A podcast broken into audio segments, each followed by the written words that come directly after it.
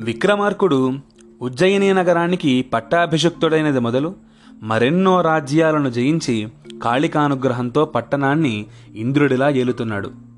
ఇలా ఉండగా దేవలోకంలో ఒకనాడు రంభా ఊర్వశులకు తమలో నాట్యములో ఎవరు మించినవారు అని పంతము కలిగింది. వారిరువురు ఇంద్రుని దగ్గరకు వెళ్ళారు. వెళ్ళి వాళ్ళ తగువును తెలిపి ఇరువురిని పరీక్షించి ఎవరు గొప్పవారో చెప్పమని కోరారు. అప్పుడు ఇంద్రుడు వారికి దేవసభలో నాట్యం చేయడానికి అనుమతిచ్చాడు.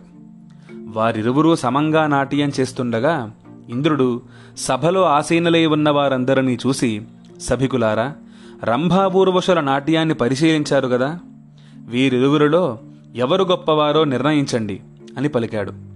ఆ సభికులు వారిలో ఎవరు గొప్పవారో నిర్ణయించలేక నిశ్శబ్దంగా ఉండిపోయారు. అప్పుడు సురగురువు దేవేంద్రునితో ఇలా అన్నాడు దేవేంద్ర వీరిరువురిలో అధికులు ఎవరో నిర్ణయించేవారు ఇక్కడ లేరు. అటులా నిర్ణయించడం కష్టతరము. అలా నిర్ణయించాలంటే భూలోకమున ఉజ్జయినిపురాన్ని నవక్ర పరాక్రమాలతో పరిపాలిస్తున్న విక్రమార్క భూపాలుడు అరవై నాలుగు కలలయందు పద్నాలుగు శాస్త్రాలయందు పాండిత్యము కలవాడు అతడే వీరిరువురిలో ఎవరధికులో నిర్ణయింపదగినవాడు. కావున అతనిని పిలిపించు అని చెప్పాడు. అప్పుడు ఇంద్రుడు మాతలితో ఓయి నీవు భూలోకమునకు బోగి ఉజ్జయిని పాలకుడకు విక్రమార్కుడిని ఇచ్చడుకు తోడుకునిరమ్ము అని చెప్పాడు. మాతలి జాగుసేయకుండా రథాన్ని అలంకరించుకుని ఉజ్జయినీపురానికి వెళ్ళి విక్రమార్కుడిని కలిసి కుశల ప్రశ్నలు అడిగి రాజేంద్ర దేవేంద్రుడు మిమ్మలను దేవలోకానికి తీసుకురమ్మని నన్ను పంపారు అని సవినయంగా విన్నవించాడు మాతలి. విక్రమార్కుడు రాజకార్యాలను నిర్వహించడానికి భట్టిని నియమించి దేవలోకానికి వెళ్ళాడు. దేవేంద్రుడు విక్రమార్కుడిని సముచిత రీతిలో గౌరవించి ఆసనం మీద ఉపవిష్టింపజేసి ఇలా అన్నాడు. భూపాల నాట్యమున రంభావూరవశులలో ఎవరధికలో నిర్ణయించవలసి వచ్చినది? దానికి నీవు తగినవాడవాని నిర్ణయించి నేను రప్పించాను అని పలికాడు. విక్రమార్కుడు అందుకు సరే అన్నాడు. ఇంద్రుడు నాట్యమాడటానికి వారిరువురిని రప్పించాడు. చాలాసేపు రంభా ఊర్వశులిద్దరూ ఒకరి తర్వాత ఒకరుగా అద్భుతంగా వారి నాట్య ప్రావీణ్యతను చూపారు. నాట్యానంతరం విక్రమార్కుడు ఇలా అన్నాడు.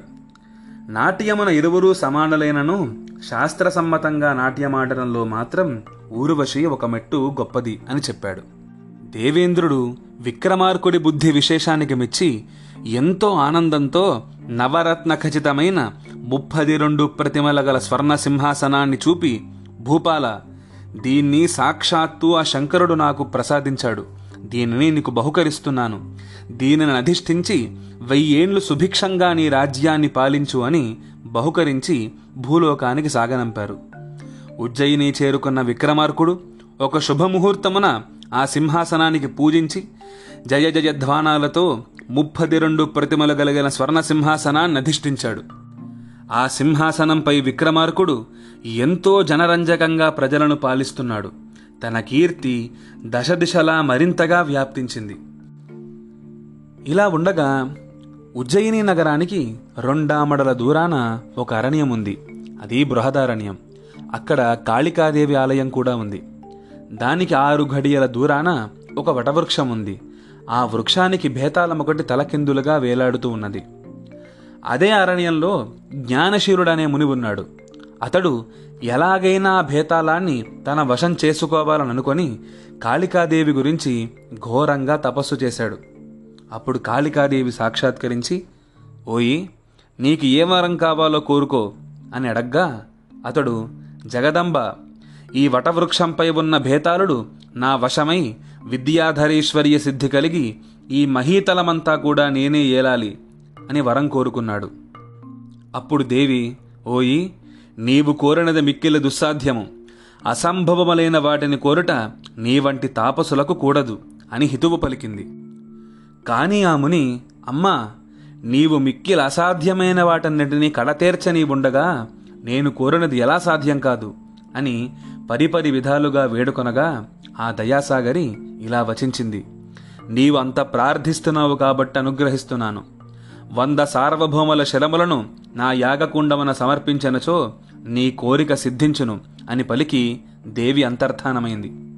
జ్ఞానశీలుడు తన మనోరథాన్ని సబలీకృతం చేసుకోవడానికి నిశ్చయించుకొని దేవి చెప్పిన విధముగా యాగాన్ని ఆచరించాడు. ఇక కార్యసాధనకి ఒక్క శిరస్సు అర్పించవలసి ఉన్నది. ఆ శిరము తప్పక విక్రమాదిత్యునిదే అవ్వాలని తలచి విక్రమార్కుని ఆస్థానానికి వెళ్ళాడు. జ్ఞానశీలుడు తన హృదయంలో ఉండే కల్మషాన్ని మరుగుపరుచుకొని విక్రమాదిత్యుని చెంతకు వెళ్ళి ఆశీర్వదించి ఫలమును సమర్పించి వెళ్ళిపోయాడు. సాధారణంగా విక్రమార్కుణ్ణి సందర్శించు వారందరూ ఏదో ఒక ఫలాన్ని కానుకగా సమర్పిస్తూ ఉంటారు. అందుచేత మునిచ్చిన ఫలాన్ని కూడా రాజు పట్టించుకోలేదు.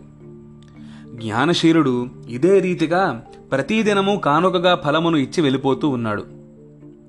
ఒకనాడు ఆ ముని ఇచ్చిన ఫలమును సమీపమునున్న వానరానికి ఆహారంగా వేశాడు. ఆ ఫలము కింద పడి చిన్నమై అందు నుండి అపూర్వకాంతి వెదజల్లు వజ్రం ఒకటి బయటికొచ్చింది. అది చూసి విక్రమార్కుడు విస్మయం చెంది ఆ ముని ఇదివరకిచ్చిన ఫలములను తెప్పించి చూడగా వాటి యందు కూడా వజ్రములున్నాయి.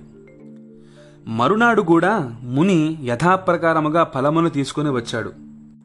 విక్రమార్కుడు ఆ ఫలాన్ని కూడా పరీక్షించగా అందులో కూడా వజ్రముంది. అది చూసి మునీశ్వర తమరిట్టి వజ్రములను నిత్యము నాకెందుకు అందజేస్తున్నారు? నా వలన కాదగిన కార్యం ఏమైనా ఉంటే సంశయింపక తెలపండి అని వేడుకున్నాడు. ముని విక్రమార్కుడి పలుకులు విని అమందానందమును పొంది మహీపాల నేను జ్ఞానశీలుడను. ఈ నగరానికి వెలుపలనున్న బృహదారణ్యమున కాళికాలయములో ఒక యాగానాచరిస్తున్నాను వచ్చే చెవితి నాటి రాత్రి యాగ సంపూర్ణత చేకూరడానికి మీ సహాయం అవసరమున్నది. ఆనాటి రాత్రి నీ వేకాంతంగా అక్కడికి వస్తే అనేక విషయాలు తెలుసుకుంటావు. అందుకేమంటావు? అని పలగ్గా విక్రమార్కుడు ముని కుటిల బుద్ధి లేశమైనా శంకింపకుండా అందుకొప్పుకున్నాడు. ముని హర్షమును వ్యక్తపరిచి వెళ్ళిపోయాడు. విక్రమార్కుడు ముని నిర్దేశించి చెప్పిన దినమున చంద్రాయుధధారియై మునిని కలిశాడు. జ్ఞానశీలుడు రాజేంద్రునితో ఆదరపూర్వకంగా సంభాషించి పరిపరి విధాలుగా పొగిడి తరువాత రాజా శ్మశాన సమీపమున గల వటవృక్ష శాఖపై భేతాళుడు శవాకృతితో తలకిందులుగా ఉన్నాడు.